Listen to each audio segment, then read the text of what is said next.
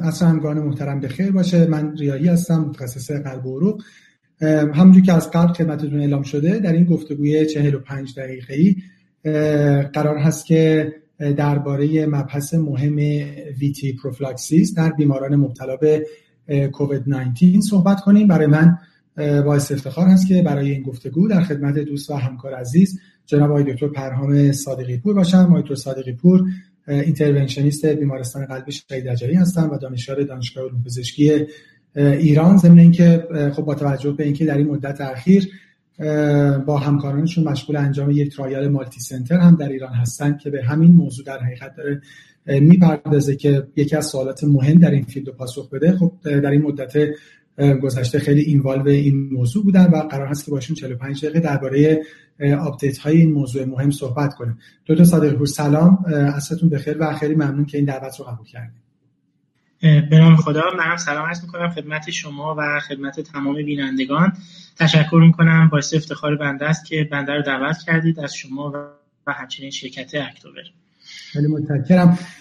اگه موافق هستید من با یه مقدمه کوتاه وارد بحث بشم. خب امروز که ما داریم با هم صحبت می‌کنیم تقریبا نه ماه از شروع این پندمی کووید 19 گذشته. داریم کم کم به مرز یک سال نزدیک میشیم. واقعیتش اینه که سال گذشته این موقع توی پاییز بدون تردید هیچ کس فکر نمی‌کرد که در پاییز 2020 دنیا با یه همچین مشکل بزرگی مواجه بشه و با این چلنج های خیلی پیچیده. الان ما در شرایطی داریم با هم صحبت می‌کنیم که من همین چند دقیقه پیش داشتم آمار رو چک می‌کردم. در دنیا بر اساس آمار رسمی بیش از 38 میلیون ابتلا وجود داشته و بیش از یک میلیون مرگ.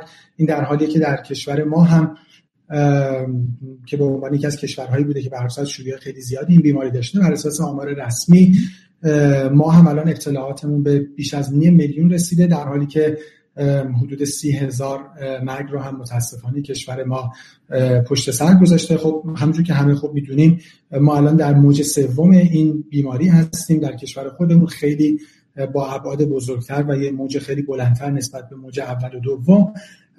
طبیعتا خب همه دنیا منتظر هست که تلاش ها به نتیجه برسه و یا راه مطمئنی پیدا بشه برای اینکه جلوی پخش این بیماری گرفته بشه. طبیعتا خیلی خلاصه امیدها و چشم ها به سمت واکسن موثر هست. به عنوان یه راهی که بشه جلوی انتقال بیماری به صورت مطمئن گرفته بشه. تا اون موقع ضمن توصیه های عمومی که خب همه می‌دونیم و هر روز هم گفته میشه برای اینکه بشه بالاخره تا حد امکان جلوی پخش این بیماری گرفته بشه. طبیعتا تمرکز روی درمان موثر این بیماری هست تا جایی که میشه و یکی از مباحث مهم درمانی هم بحث در حقیقت پریونشن از حوادث ترومبو امبولیک هست. خب گرچه هنوز ابهامای خیلی زیادی درباره این بیماری وجود داره اما بالاخره یه نکاتی هم روشن شده. یکی از بخشهایی که خب بالاخره نسبت به روزهای اول تا حدود خیلی زیادی روشنتر شده این هست که در حقیقت گرفتاری های cardiovascular این بیماری هست. و خب می‌دونیم یکی از گرفتاری های cardiovascular ش هم بحث این هست که بالاخره در حقیقت prothrombotic state هست این بیماری به با مکانیسم های مختلف و یه hypercoagulability state هست و خب می‌تونه باعث حوادث مختلف thrombotic هم در bed های وریدی بشه که عمدتا در همین venous bed هست و همینجور در bed های شریانی. نکته مهمی که علاوه بر در حقیقت thrombus های gross ی که در vascular bed وجود داره ممکنه باعث microthrombus های هم بشه به خصوص در bed pulmonary که خب این gas exchange رو دچار مشکل می‌کنه و یکی از دلایلی که این بیماران دچار مشکلات تنفسی میشن بدون اینکه بخوان overt pulmonary emboli ای داشته باشن هم همین هست. همه اینها باعث شده که در حقیقت prevention venous thromboembolism یکی از hot topic هایی بشه که الان بالاخره وجود داره هم موضوع مقالات هم موضوع گفتگوها و هم مطالعات مختلفی که انجام شده یا ongoing هست. اجازه بدین دکتر صادقی پور قبل از اینکه بخوایم وارد اصل مطلب بشیم با این مقدمه که من گفتم سوال اول من از خدمت شما این باشه که الان اوضاع evidence چطور هست؟ یعنی این نکاتی که شما در این چهل دقیقه پیش رو خواهید گفت با چه quality of evidence ی هست؟ آیا چقدر اصلا اینا بر اساس RCT هست؟ آیا society های بزرگ دنیا recommendation های محکمی دارن؟ و آینده evidence در ماهای آینده چطور هست؟ یه دورنمایی از evidence بفرمایید تا بعد وارد اصل مطلب بشیم. من تشکر می‌کنم از مقدمه که فرمودین. من فکر می‌کنم البته من که فکر نمی‌کنم طبق یه editorial خیلی قشنگ و تا حدودی میشه گفت خیلی احساسی در Nature نوشته شده بود. تا حالا هیچ بیماری در این time کم اینقدر حجم وسیعی از اطلاعات رو تولید نکرده بوده. یعنی من فکر می‌کنم که از نظر تلاش برای پیدا کردن solution جامعه پزشکی داره تمام تلاشش رو می‌کنه. ولی خب زمان همچنان یه فاکتور مهم هستش. ما که از زمان نمی‌تونیم فرار بکنیم. می‌دونیم که خیلی از randomized control trial ها خیلی از evidence های high quality علاوه بر اینکه طول می‌کشه تا یک design mature ما بهش برسیم به یک تفکر mature در مورد design کردن یک randomized control trial برسیم در مورد حتی یک observational study برسیم طول می‌کشه تا نتیجه بده.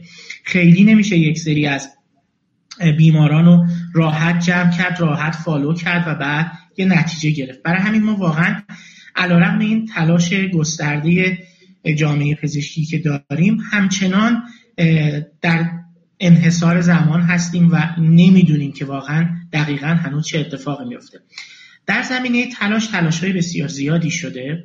یعنی ما حجم وسیعی از خودتون می‌دونید observational study هایی داریم که سعی کردن که به اون سوال های اساسی که حداقل در حوزه anticoagulation هست پاسخ بدن. اگر در زمینه quality of evidence بخوایم صحبت کنیم ما تا این لحظه در حوزه anticoagulation تنها یک randomized control trial داریم که با اینکه فکر novel ی هم داره ولی حجم نمونهش 20 تاست و خب خیلی در موردش میشه صحبت کرد. البته effect ی که در این randomized control trial هست که بذارید توضیح کوتاهی هم در موردش بدم در واقع می‌خواد prophylaxis در مقابل therapeutic dose anticoagulation رو در مریض های critical ill مورد سنجش قرار داده و می‌خواد ببینه که آیا therapeutic anticoagulation نسبت به standard dose anticoagulation در oxygenation تاثیر داشته که تاثیر خیلی اساسی داشته و رو mortality هم. شما فکر کنید که هفت نفر از مریض هایی که توی therapeutic dose بودن زنده موندن و تنها سه نفر از افرادی که روی standard dose بودن زنده موندن. و تاثیر یعنی تاثیر اساسی بوده ولی خب همه اینها ممکنه تحت تاثیر design این study قرار بگیره. از اون طرف خب ما یه تعداد وسیعی از meta هایی که داریم که چون مشکل حجم نمونه داشتن این مطالعات اومدن data ها رو, رو هم pool کردن تا یه نتیجه بگیرن. ولی می‌دونید که خیلی از این meta ها در واقع مطالعاتی که توشون include شده جنس مطالعهشون observational بوده و جمع آوری نمونهشون هم retrospective بوده. یعنی عملا خیلی راحت ممکنه که تمام این meta ها selection bias درشون دخیل شده باشه و ما آخرش نتونیم نتیجه لازم رو بگیریم نکته خوبی هست که ما یه چیزی نزدیک حداقل طبق گواهی سایت clinicaltrials.gov 62 تا trial specifically داریم. روی antithrombotic therapy دارن در زمینه کووید. با حجم نمونه های مختلف از همین 20 تایی که شما دیدید تا 3000 تایی که شاید بیشترین حجم نمونهش باشه.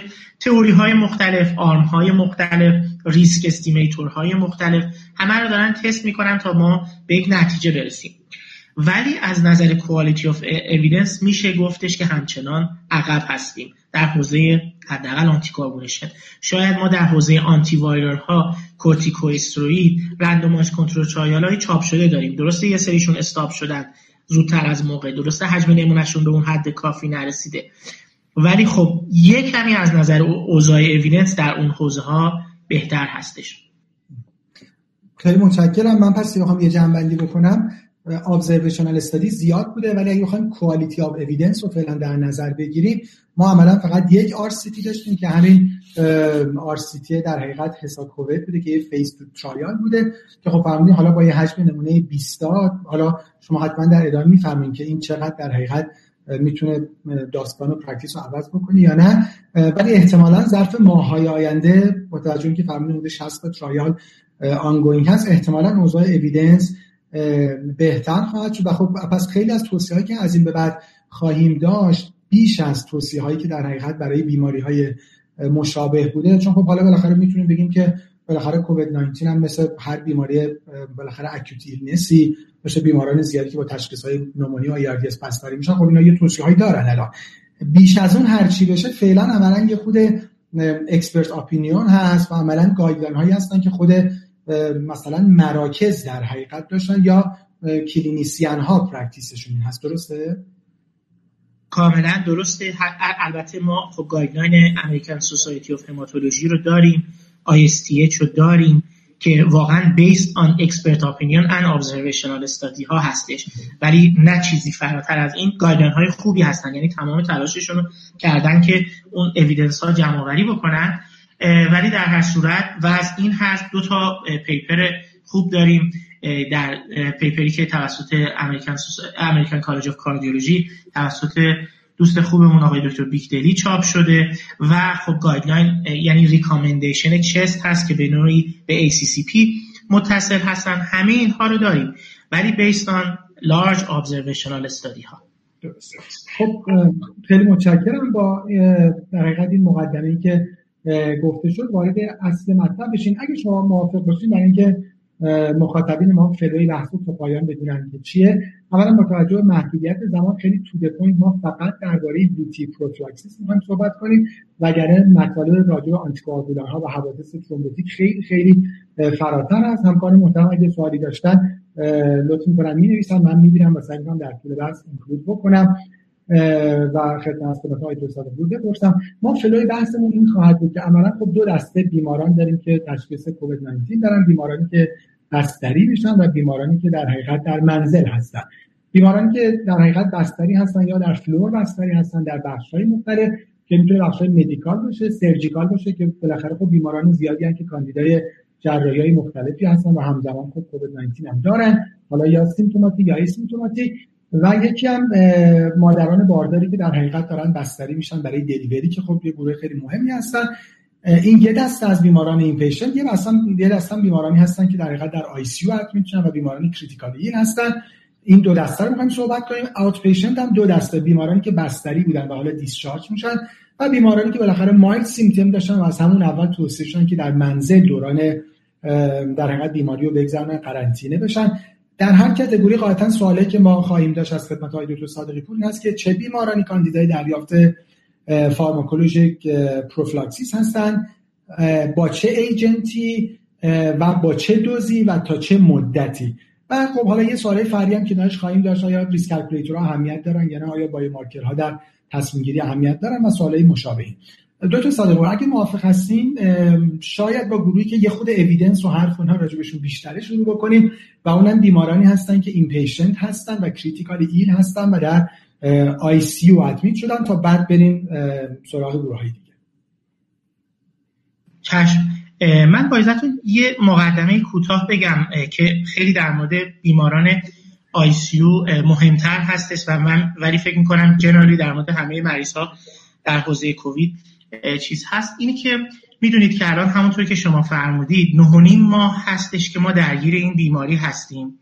و خب در ایران شاید مثلا یه ماه کمتر ولی ما به شدت حداقل در مقایسه با خیلی از کشورها درگیر این بیماری بودیم. و واقعا کادر درمان جانفشانی کردن تا این موقع. و واقعا ما از نظر ریسورسس خصوصا ریسورسس انسانی در وضعیت بسیار بدی قرار داریم. چرا این اهمیت داره؟ به خاطر اینی که این باعث یه نوع خستگی میشه باعث یک نوع مستاصل شدن میشه و خصوصا که درست ما پیشرفت های بسیار زیادی نسبت به اول بیماری در مورد درمان کووید کردیم. ولی همچنان شاهد یک مرتالیتی قابل توجه هستیم و نمی‌تونیم اینو دینایی بکنیم.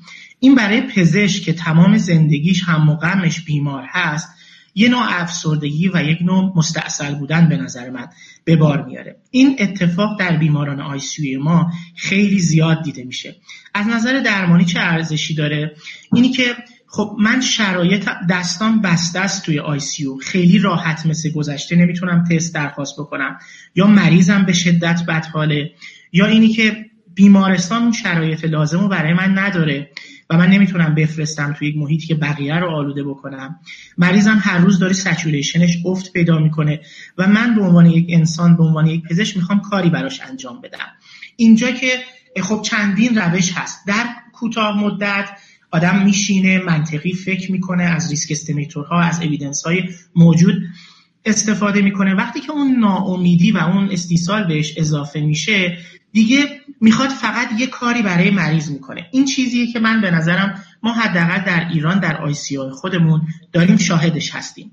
از نظر evidence اگر ما بخواهیم بگیم ما در اوایل کووید Valentin Fuster یک مطالعه preliminary یعنی یه letter رو در JACC چاپ کرد و اعلام کرد در مریض های خصوصا critical ill افزایش دوز anticoagulation therapy به therapeutic نسبت به دوز استاندارد می‌تونه 60 به 30 درصد مورتالیته رو کاهش بده. خب عدد هیوج بود.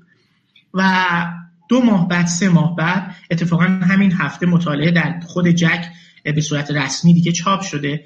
نشون داد که بله therapeutic anticoagulation standard anticoagulation نسبت به ندادن anticoagulation اثر مؤثری دارن ولی تفاوتی نشد دید بین therapeutic anticoagulation و standard anticoagulation حداقل در این large observational study با بیشتر از 5000 شرکت کننده دیده نشد. این یک مطلب. پس یکی از بهترین evidence های observational ما حکایت از این داره که در مریض های critical ill حالا چندین طبقه بندی می‌کنه مریض هاشو therapeutic anticoagulation نسبت به standard dose anticoagulation تفاوتی نداشته.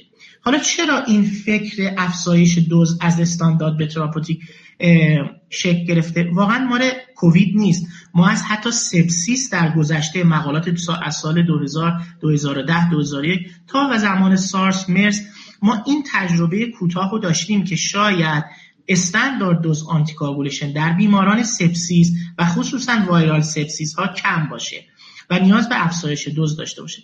ولی متاسفانه دستمون همچنان بسته است. خیلی از همکاران ما توی, سی سی، توی ICU ها میگن که ما اثر مثبتی دیدیم. ولی واقعا باید این اثر اثبات بشه. من حتی نمی‌تونم بگم که دادن therapeutic dose برای بیمارها ضرر داره. من تنها چیزی که فکر می‌کنم approach مناسبی باشه اینی که اگر ما در ICU standard dose رو باید حتما بگذاریم. اگر شاهد deteriorate شدن مریضمون شدیم اگر شاهد افت saturation بیمارانمون شدیم evaluate ش کنیم. تا اونجایی که ممکنه براش تست تشخیصی بخوایم براش سونوگرافی بخوایم اگر DVT رو دیدیم براش اگر شد سی تی اسکن بخوایم و اکو بخوایم RV enlargement رو براش چک بکنیم.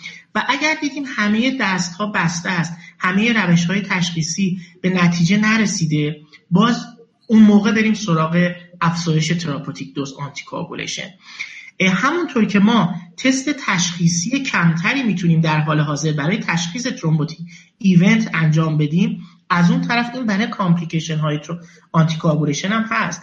یعنی ما به سادگی دیگه نمی‌تونیم سونوگرافی درخواست بکنیم افت هموگلوبینمون رو ثابت کنیم که خونریزی هست و هزار تا چیز دیگه که مستقیما به anticoagulation ارتباط پیدا می‌کنه. ما باید مریضامون رو در ICU کووید بگذاریم روی anticoagulation evidence خوبی در مورد standard dose anticoagulation داریم. می‌دونیم که شاید افزایش دوز حالا چه intermediate dose چه therapeutic dose anticoagulation برای مریض های ICU فایده داره. ولی با احتیاط با چشمان باز با حد اکثر روش های تشخیصی اگر شد و اگر نشد بله بریم اونجا سراغ full dose anticoagulation خصوصا اینه که تعریف severe COVID و critical ill هم هنوز یه کمی سواله. همه برای خودشون یه تعریفی کردن. برای همین اینکه ما هر کی که اومد رو ICU بذاریمش روی therapeutic dose anticoagulation من فکر می‌کنم یه کمی با اون اصل ماجرا فاصله داشته باشه. خیلی ممنونم. من حالا در ادامه دوباره راجع به این بحث escalation و de-escalation دوز بین در حقیقت دوز پروفیلاکسی و intermediate dose و therapeutic dose دوباره از خدمتتون سوال خواهم کرد. بذارید وارد بیماران floor بشیم و بعد دوباره این بحث escalation de-escalation رو راجبش صحبت کنیم. ببینید تقریبا درباره اینکه چه بیمارانی نیاز به VTE prophylaxis دارن در بیمارانی که در ICU admit هستن فکر کنم تردیدی وجود نداره و یه consensus ه که بالاخره بیماری که وارد آی سی میشه نیاز به در حقیقت VTE prophylaxis فارماکولوژی داره. حالا مگر اینکه contraindication ی برای دارو داشته باشه که خب از روش های مکانیکال فقط داشته باشه. تا اینجاش که درسته بله؟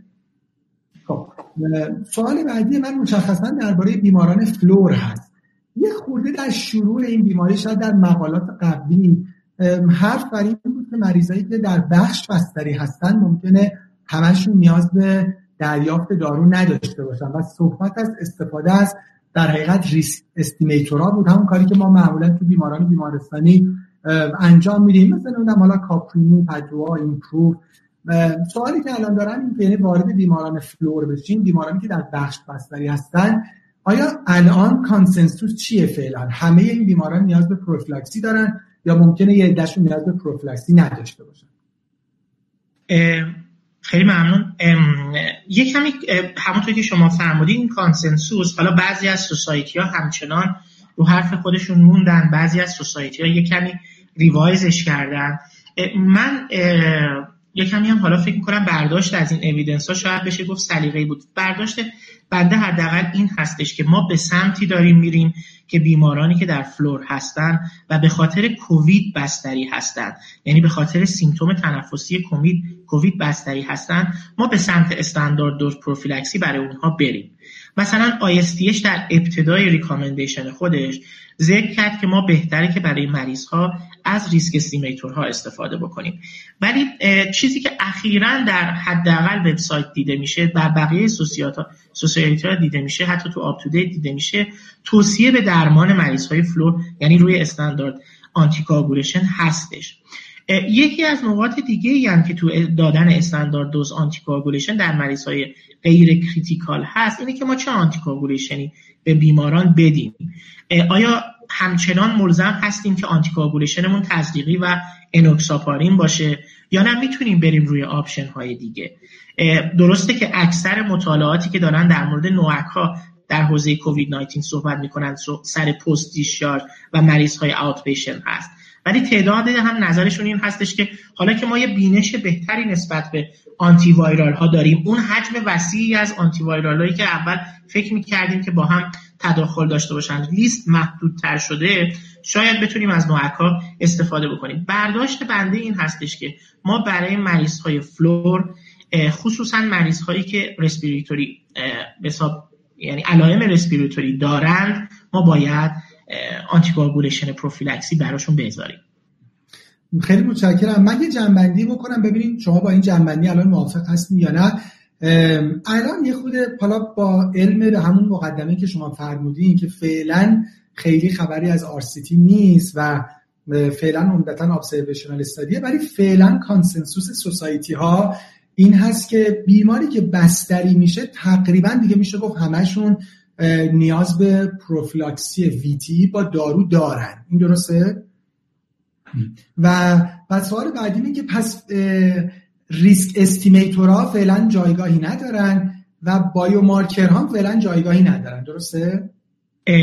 تعدادی از افراد تعدادی از افراد میشه گفت شناخته شده از دارن از biomarker ها استفاده می‌کنن مثلا یه عده معتقدن که از D-dimer بالای 3000 باید استفاده کرد. همین 900 و 1500 هم در مطالعات حساب شده. یه عده از اون ور دارن میگن که بعد بالای 9 گرم 9 نانوگرم بر دسیلیتر باشه. یعنی عدد نیم یک یک و نیم سه و نه هم گفتن. حتی توی مطالعه رندوماس کنترل که بهش اشاره کردیم خودش یه کانکلوژن عجیب غریبی می‌گیره که شاید در مریض های بالای 15 هزار با دیدایمر بالای 15 هزار اولا مورتالیتی خیلی بالاتر است. یعنی تقریبا میشه گفتش که مریض ها رو به اکسپایر هستن و اینکه در این مریض ها دیگه حتما باید چیز داد. حتما باید از آنتیکواگولیشن درمانی استفاده کرد. با این وجود من هنوز ریسک استیماتوری ندیدم که بشه بهش ریلای کرد در حوزه مریض این پیشنتی که به خاطر مشکلات تنفسی کووید بستری هست. ما اینجا دکتر بیای بعد بدونیم که یک مریض الان دیگه چاره ای نداریم غیر از اینکه مریض های غیر کوویدمون هم درمان کنیم دیگه. دو ماه صبر کردیم سه ماه صبر کردیم. حالا با احتیاط بعد این کار رو انجام بدیم. نکته هست این که یک مریضی هست پی مثبت هست علائم تنفسی نداره به خاطر دلیل دیگه در بیمارستان. مطرح سر این مریض هم بحث هست که آیا ما این هم روی استاندارد پروکسی بذاریم؟ به نظر می‌رسه در اونی که علائم تنفسی نداره شاید بشه. از همون چیزهایی که شما فرمودین Padua ها و بقیه چیزها استفاده کرد. ببینید پس چون حالا الان حدود مثلا 150 نفر بالاخره حالا هم در Skyroom و هم در live Daily Cardiology در حقیقت مخاطب هستن و بعد تعداد زیادی هم بالاخره آفلاین این برنامه رو خواهند دید البته به شدت همونجوری که شما گفتین evidence خلاصه evolving هست و dynamic هست و ممکنه من شما یه ماه دیگه که نه یه هفته دو هفته دیگه هم بشینیم دور هم دیگه اصلا خلاصه حرفای دیگه ای بزنیم ولی اگه حداقل الان بخوایم society guideline ها رو نگاه بکنیم اگه کسی برای همه بیمارانی که admit شدن پروفیلاکسی VTE بذاره طبیعتا با LMWH over UFH سوالم اینه که کار خلاف توصیه حداقل نکردی. یعنی حداقل American Society of Hematology این اجازه رو داده که all hospitalized patients with COVID-19 should receive بالاخره یه مثلا pharmacologic prophylaxis مثلا به خاطر این داستان. درسته؟ من درسته. یعنی این practical ترین نتیجه که میشه از تمام society نه تنها ASH بقیه society ها هم گرفت. مریض hospitalize با کووید مثبت باید درمان بگیره. خیلی خوب. حالا با همه کنتراورسی ها و چالش هایی که شما فرمودید فکر می‌کنم راجع به اینکه LMWH over UFH که تقریبا کانسنسوس وجود داره و خلافش که فعلا وجود نداره. درسته؟ فقط در مریض خب کراتینین زیر 15 خب ما حتما چیز می‌گیریم به حتما آن فرکشت هپاری میریم. برای 15 تا 30 دوز low molecular weight مون رو کم می‌کنیم. غیر از این نه. پس به غیر از بحث دیگه کلا هم که حالا اگه بیمار absolute contraindication داشته باشه که خب بحث جدایی هست. سوال بعدی که دارم بریم برگردیم. حالا سر مبحث یه چیز کوچولو دیگه هم بپرسم. بین بیماران medical surgical و obstetrics هم که تفاوتی نیست یعنی مریض در هر کدوم از این بخشا باشه عملا نیاز به پروفیلاکسی داره. بله بله. خب یه خورده حالا با detail اگه شما دوست داشتین چون می‌دونم بالاخره design trial ی که در حقیقت با همکارانتون دارین انجام میدین publish شد در thrombosis. حالا می‌تونید راجع به اونم می‌خواید توضیح بدین خب می‌دونم ongoing trial زیادی وجود داره. اون trial خلاصه trial ی که 20 بیمار فقط include ش بودم خب داستانش همین بود. یه خورده دیگه بپردازیم به بحث به نظرم یعنی ارزشش داره و بحث خیلی مهمیه اینکه بالاخره prophylactic dose intermediate dose یا therapeutic dose. ضمن که من دوستم یه خورده راجع intermediate dose هم بفرمایید. این بالاخره یعنی چی؟ پروتکل خیلی مختلفه. یعنی ما هم نصف therapeutic dose رو دیدیم معنیش میشه intermediate dose هم دو برابر prophylactic dose رو دیدیم خیلی جا میگن intermediate dose الان هم بفرمایید این چند تا سوال مشخص. آیا society ها توصیه دارن برای اینکه escalate بشه از دوز پروفلاکسی بیشتر؟ یا این فقط در حد توصیه های خود مراکز و clinician ها هست؟ و یکی هم دوست دارم دکتر صادقی به عنوان کسی که شما خیلی الان involve موضوع هستیم و بالاخره در کنار کلی آدم دیگه دارین زحمت می‌کشین و یه trial multicenter در ایران داره run میشه خود شما توصیهتون چی هست نهایتا؟ متشکر اولا که در مورد اینی که آیا این society ها از intermediate dose اشاره بهش می‌کنن تقریبا تمام اون چیزهایی که اول بحث خدمتون گفتم guideline ASH guideline آی مقاله دکتر بیکدلی همه درش در اون جاهایی که هنوز ما بالا بردن دوز anticoagulation درش مشخص نیست گفتن از intermediate to therapeutic dose رو همراه با هم اووردن یعنی در واقع تمام guideline ها intermediate dose و تمام recommendation ها intermediate dose رو ذکر کردن که میشه استفاده کرد در مقایسه با therapeutic dose.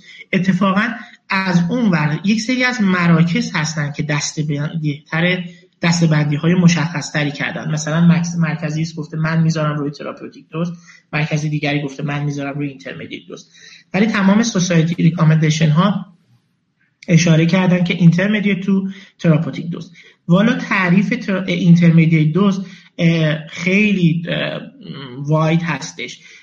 از یک کمی بالاتر بردن مثلا 40 subcutaneous daily رو کردن 60 subcutaneous daily. تا همونطور که شما گفتید دو برابر نصف کردن دوز therapeutic همه اینها هست. خیلی جالبه فقط ما در مورد intermediate در این حوزه sepsis و چیز مشکل نداریم. در pregnancy هم وقتی که ما می‌خوایم در مورد VTE prophylaxis صحبت بکنیم هنوز تعیین تکلیف نشده دوز intermediate در اونجا هست. کلا ولی شاید بشه گفت چیزی که بیشتر دیده میشه نصف دوز درمانی هستش. ما در حقیقت دوز پروفیلاکسی استانداردمون همون 40 میلی گرم daily که شما یه اشاره فرمودین که 15 تا یعنی GFR 15 تا 30 میلی گرم daily GFR زیر 15 که فعلا ترجیحاً توصیه به UFH بحث خب دوز درمانی مونم که می‌دونیم عملا یه میلی گرم per kg BID. حالا یه خورده این دوز آمریکایی با دوزای اروپایی متفاوته. intermediate dose با پروتکل‌های مختلف حالا یا همون مثلا 40 میلی گرم BID بشه یا اینکه اون یه میلی گرم per kg BID therapeutic بشه یه میلی گرم per kg daily. پروتکل خود شما چی بوده؟ الان شما چی رو با چی دارین مقایسه می‌کنین؟ ما در مطالعهمون در واقع intermediate dose prophylaxis رو تقریبا میشه گفت با همون نصف دوز درمانی. البته یه جاهایی خصوصا در وزنهای بالا اینو یه کمی مودیفای کردیم. در مقابل استاندارد دوز پروفیلکسی ما در بحث هایی که داشتیم همه با هم من همینجا لازم می‌دونم که تشکر کنم. از یک فکر کنم گروه پنجاه نفری داخلی و خارجی که دارن به این در این ترایال من کوچکترین عضوش هستم داریم کمک می‌کنیم به هم که یک نتیجه بگیریم. واقعا برای من فارغ از هر نتیجه این که این همکاری شکل گرفته با بهترین همکاران من در تهران در تبریز و در آمریکا دکتر بیکتری خیلی لطف داشتن. به نظر من وطن پرستی خیلی ابعاد مختلفی داره. شاید تولید دانش در کشور خودش مهمترینش باشه.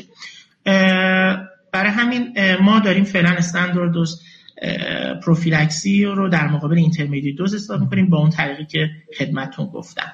یه سوال دیگه هم از خدمتتون بکنم. این که common sense خودتون این هست که یکی دو ماه آینده که خورده در حقیقت بخشی از این شصت trial ی که شما گفتین نتیجهش publish بشه کدوم establish میشه احتمالا؟ احتمالا ما در prophylactic dose باقی خواهیم بود یا اینکه دوزهای escalated احتمالا توصیه خواهد شد.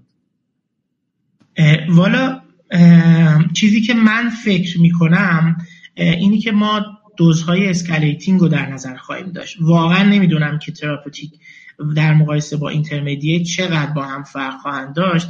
ولی فکر می‌کنم که ما در مورد خصوصا که می‌دونید کووید یه جزء micro thrombosis هم داره. micro thrombosis یه کمی شاید با استاندارد جواب نده. برای من فکر می‌کنم که از نظر جواب گرفتن حتما یعنی از نظر efficacy endpoint آینده به نفع بالا بردن دوزه. ولی همونطور که ما در VTE هم خود درمان secondary prevention VTE هم دیدیم. همیشه وقتی که ما بعد از طول درمان دوز کامل آنتی رو دیدیم دادیم در آینده خب VTE کمتر شده. یعنی از نظر efficacy مشکلی نداشتیم. باید ببینیم این چقدر net clinical benefit در مورد bleed در مقایسه با bleeding داره. مطالعه فاستر ولنتاین فوستر خیلی به نظر من از این نظر جالب بود که سیر دو ماه سه ماهه نشون داد که شاید این اثر neutral بشه و باید آدم در هر صورت مواظب bleeding هم باشه. فکر می‌کنم یه نکته که یه خود ذهنها رو برد به سمت اینکه بالاخره intermediate dose یا therapeutic dose استفاده بشه همون نکته هست که یه خورده آدم خیالش در کووید از بلیدینگ تندنسی راحته. یعنی اینقدر این بیماری ترومبوتیک تندنسی داره بالاخره بلیدینگ تندنسی نداره. یه خورده دست و درا باز شد برای اینکه بالاخره دوزای بالاتر هم انتقال که نکته خیلی مهمی که شما فرمودین اینکه اصلا اند ها از حوادث دیسی داره میره به سمت حوادث تنفسی. یعنی در همون ترایل حساب کووید هم که فیس ترایل بود عملا اند پی ای او به اف او بود و زمانی که در حقیقت بیمار نیاز به mechanical ventilation داره که خب حالا بالاخره گرچه trial خیلی کوچیک بود و open label بود. نتیجه مثبت واقعیت البته عملا خب trial مثلا double blind و double dummy هم مثلا توی شرایط کووید قاعدتا ما نخواهیم داشت که بالاخره محدودیت ها وجود داره. خیلی متشکرم. ما توی ده دقیقه پایانی اگه موافق هستید وارد بحث outpatient بشیم. یعنی بیمارانی که در حقیقت در منزل هستن. من دو دستش رو میگم و شما تفکیکش رو بفرمایید. بیمارانی که بستری بودن و حالا discharge میشن. آیا, آیا نیاز به extended thromboprophylaxis دارن یا نه؟ اگه دارن فعلا با چه دارویی و تا چه زمانی؟ و بیمارانی که mild symptom دارن و از اول در منزل هستن آیا نیاز به دریافت پروفیلاکسی دارن یا خیر؟ متشکرم. من به نظرم دو دست, دست بندی که کردید بسیار مهم هست در مورد بیماران اوت پیشن اول در مورد دسته که ساده تر هست صحبت بکنیم. خیلی جالبه سوسایتی برخلاف آدم فکری که می‌کنه سوسایتی ها همشون تقریبا گفتن اگر مریضی نیاز به بستری برای کووید پیدا نکرده و بستری نشده و اوت پیشن کامل محسوب میشه اینجا ما احتیاج به پروفیلکسی VTE به صورت generally نداریم و اتفاقا اینجا می‌تونیم از risk estimator ها استفاده بکنیم. و به نظر دکتر این خیلی مهم است. برای همین واقعا یک کمی revise کنیم در ریوروکسابان به همه دادن. ولی از اون طرف خیلی دو سه تا مطالعه حسابی افراد بسیار شناخته شده دارن روی بیماران post discharge کار می‌کنن که خصوصا اونایی که critical ill بودن و مرخص شدن و general بیماران post discharge که ببینن در 45 روز ابتدایی بعد از discharge آیا احتیاج حالا یکم یکی 39 روزه یکی 45 روزه یکی 24 روزه این هست. ولی عمدتا فکر می‌کنن برای 45 روز با همون تفکر مطالعات VTE prophylaxis قبلی که ما برای مریض post discharge مون بذاریم اتفاقا روی NOAC روی ریوروکسابان 10 میلی گرم و فکر خوبی هست. من فکر می‌کنم لااقل خودم مریض critical ill و حتما می‌ذارم موقع discharge روی anticoagulation prophylaxis و مریضی که همینطوری outpatient باشه نه. براش risk score حساب می‌کنم چه خوب هست که ما توی این مدت این فرصت رو داشته باشیم از risk score های معروف استفاده بکنیم. فقط لطفا حواسمون باشه که چون VTE کووید آدمو گیج می‌کنه. اگر مریض VTE کرده میشه همون داستان های یک مریض VTE یعنی باید درمان کامل ببریم بعد به extended period فکر بکنیم و همه چیزهایی که در مورد درمان VTE هستش. خیلی متشکرم. پس بذارید من یه چند تا سوال بپرسم یه چند دقیقه فرصت داریم و بعد یه جمع‌بندی داشته باشم. درسته که بالاخره RCT های ongoing ی حتی با داروهای دیگه مثل آسپرین یا حتی با dual pathway میشه ترکیب آسپرین با دونیم BID اینا وجود داره. فعلا سوالم اینه بخوایم مشخص بکنیم. اگه قرار باشه کسی در منزل پروفلاکسی بگیره فعلا agent ی که recommended ه در حد expert opinion همون ریوا ده میلی گرم daily ه. درسته؟ ریوا 10 میلی گرم daily و خب انوکساپارین 40 میلی گرم 40 میلی گرم subcutaneous daily هر دو بله بله. من من agent خوراکی اگه قرار باشه بیمار بگیره همون ریوا 10 میلی گرم daily ه. بله بله. تا مطالعه آپیکسابان specifically برای کووید بیاد. و antiplatelet ها و مشخصا آسپرین فعلا توصیه حتی در حد expert opinion هم چیز رایج و بارزی وجود نداره. guideline کشوری ما دکتر ریاهی پیشنهاد می‌کنه که ما ریوروکسابان 10 میلی گرم یا low molecular heparin 40 میلی گرم subcutaneous daily یا حتی وارفارین به اضافه آنتی پلاکت به بیماران بدیم. در مورد آنتی پلاکت واقعا controversy بیشتر هست. خیلی از trial ها دارن روی آنتی پلاکت هم کار می‌کنن. شخصا من evidence قابل توجهی هنوز ندیدم. با اینکه جزء arterial thrombosis نه به شدت venous thrombosis هست در بیماری کووید ولی باز فکر می‌کنم که اگه اندیکاسیون های آنتی پلاکت لازم باشه ما بعد آنتی پلاکت بدیم. ولی خب بسیار controversy هست. فکر می‌کنم که UpToDate هم فعلا در مورد آنتی پلاکت تراپی یک کمی محافظه کارانه تر نظر میده. و این عمدتا درباره بیمارانی که در حقیقت admit بودن و الان پست هستن که extended حالا با این بالاخره عدد 45 روز بیمار بخواد درمان بده که شما توصیه کنید که در بیماران high risk باشه.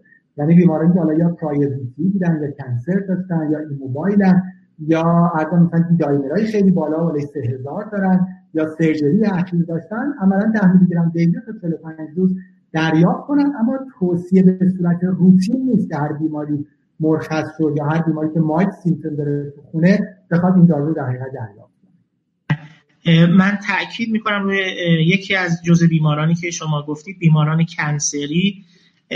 فکر می‌کنم cancer با کووید حتما پروفیلکسی anticoagulation می‌خواد در این شرایط. یه, یه نکته خوبی که توی سوالات دیدم آقای دکتر صادقی پور فرمودن فکر می‌کنم خوبه که ما bold ش بکنیم. الان با توجه به اینکه خب resource های بیمارستانی در همه جای دنیا از جمله کشور ما خیلی محدوده هم بیمارانی هستن که اینا indication بستری دارن و بستری نمیشن میگن برین خونه. هم بیمارانی هستن که اینا نیاز دارن که بازم بستری بمونن. ولی چون بیمار مهمتری هست و شرایط critical داری داره داره او رو discharge می‌کنن بره خونه و بیمار دیگه رو جایگزین می‌کنن. من دیدم تو مقالات از عنوان home hospital approach در حقیقت یاد کردن. عملا خب اینا دیگه بیمارانی که حتما تو خونه بالاخره نیاز به دریافت پروفلاکسی دارن. حالا اصلا شاید هم با همون انوکساپارین 40 میلی گرم sub-Q daily. اگر هم بالاخره feasible نیست و available نیست حداقل با همون ریوا 10 daily پروفلاکسی دریافت کنن. فکر می‌کنم توی یکی دو هفته اخیر که ما این بیماران بیشتر داریم می‌بینیم. مجبور شدیم به هر دلیلی مرخصشون بکنیم. من option م low molecular weight heparin هستش چون که متاسفانه ممکنه complication ی اتفاق بیفته احتیاج به بستری مجددی پیدا بکنه. یه کمی همه چی با low molecular weight heparin راحت تر از ریواروکسابان شاید. من پس این جمع‌بندی رو اگه اشکال نداره یه بار دیگه با هدست خدمتتون ارائه می‌کنم. اگه شما نکاتی بود باز هم اضافه بفرمایید. اولین نکته که اشاره شد آقای دکتر پور به detail فرمودن که فعلا evidence evidence weak ی هست. و اگر هم صحبت میشه که society ها recommendation ی دارن این به معنی guideline نیست به معنی مصطلح guideline که در حقیقت evidence محکمی پشت این توصیه ها باشه. عمدتا بر اساس observational study ها هست و بر اساس expert opinion البته در ماهای آینده احتمالا اوضاع evidence بهتر خواهد شد. حدود 60 trial ongoing هست. درباره بیمارانی که بستری میشن با تشخیص کووید 19 تقریبا یک consensus ی وجود داره که همه بیماران چه بیمارانی که در floor هستن در بخش‌های داخلی surgical و obstetrics و همینجور بیمارانی که طبیعتا ICU admit هستن همه این بیماران نیاز به thromboprophylaxis به جهت VTE دارن مگر اینکه contraindication ی وجود داشته باشه و طبیعتا LMWH over UFH به جهت دوز اونی که قطعا بیمار باید بگیره پروفیلاکتیک دوز LNWH هست. طبیعتا در GFR 15 تا 30 با دوز 30 میلی گرم daily و در GFR زیر 15 طبیعتا UFH درباره اینکه escalate بشه به intermediate dose یا therapeutic dose توصیه های توصیه خیلی از در حقیقت society این هست که بهتره در شرایط این کار انجام بشه که بیماران include در trial باشن که نهایتا نتیجه به پیشرفت دانش کمک بکنه. توصیه خلاصه بر اساس society ها وجود نداره که بیمار بخواد intermediate یا therapeutic dose دریافت بکنه. گرچه خب trend به این سمت هست و همونجور که گفتن شاید واقعا اینجوری باشه و آدم اینجوری ببینه که common sense آدم باشه که ظرف ماهای آینده بره به این سمت که دوز دوز intermediate یا دوز therapeutic باشه. درباره بیماران outpatient روتین دریافت دارو برای پروفلاکسی VTE توصیه نمیشه. اگه بیمار بستری بوده و ترخیص میشه اگه در approach home hospital ه و به جهت کمبود resource ها بیمار رفته منزل که طبیعتا نیاز به دارو داره. در غیر این صورت در بیماران high risk مثل سابقه یا تشخیص cancer سابقه VTE immobility recent surgery و مواردی که بیمار high risk هست و اونم فعلا توصیه همون 10 میلی گرم daily داروی ریواروکسابان هست. extended تا حدود 45 روز در مواردی که بیمار mild symptom داره معمولا فقط توصیه به ambulate میدن این جمع‌بندی من از نکاتی بود که آقای دکتر صادق فرمودین. اگه شما نکته‌ای دارین بفرمایید. مرسی آقای دکتر. خیلی متشکرم. شما همه مطلب به خوبی خلاصه کردین. من فقط یکی از حرفایی که زدین رو استفاده بکنم نه به خاطر اینکه خودم دارم یه ترایال انجام میدم به کمک دوستانمون. به خاطر اینی که ما الان بهترین فرصت هست که اسکیل کارهای تحقیقاتیمون رو ببریم بالا. خیلی از همکاران دارن کارهای بین المللی انجام میدن. لطفا اگر فکر می‌کنید که یک ترایالی ارزش شرکت در بیمار شما ارزش شرکت در اونو داره تسهیل کنید این شرکت رو. شما پزشک اصلی اون بیمار هستید می‌تونید قانعش کنید. اگر فکر می‌کنید که یک شرایط اخلاقی حاکم هست کمک کنید به تولید دانش. واقعا چیزی که ما رو برای اولین بار هستش که فکر می‌کنم اینقدر ما در کشور به تولید دانش و استفاده از دانش احتیاج داریم. خیلی متشکرم. اجازه بدید من با این دو جمله از editorial ی که آدیتو پیتری صحبتشون شد اخیرا داشتم یعنی editorial ی بود به همین trial کووید با جمله اول و آخر ایشون تموم بکنم. به نظرم خیلی جملات ارزشمند. یا عنوان این editorial ی بود که RCTs should set the balance between excitement and evidence. الان بخشی از practice واقعا در حقیقت هیجان practice برای اینکه بالانس بین این excitement و این evidence برقرار بشه باید منتظر RCT ها بشیم. بخشش هم چاره نیست و آخرین جمله خب در شرایط تلخی به سر می‌بریم ولی واقعا چیزی که می‌تونه ما رو سرپا نگه داره امید به روزهای بهتره. ایشون مقاله رو با این بیت حافظ تموم کرده بودن. به زبان انگلیسی البته. من چون مخاطبانمون فارسی هستم با همین بیت حافظ به زبان فارسی تموم می‌کنم که رسید موشته که ایام غم نخواهد مان چنین نماند و چنین نیست هم نخواهد مان امیدوارم که در روزهای خیلی بهتر و استیبل تری بازم با هم دیگه گفتگو بکنیم. دکتر صادق از شما خیلی ممنونم. از شما همکار محترمم. به خاطر توجهتون سپاسگزارم. عصرتون بخیر و خدا نگهدار. تشکر. خدا حافظ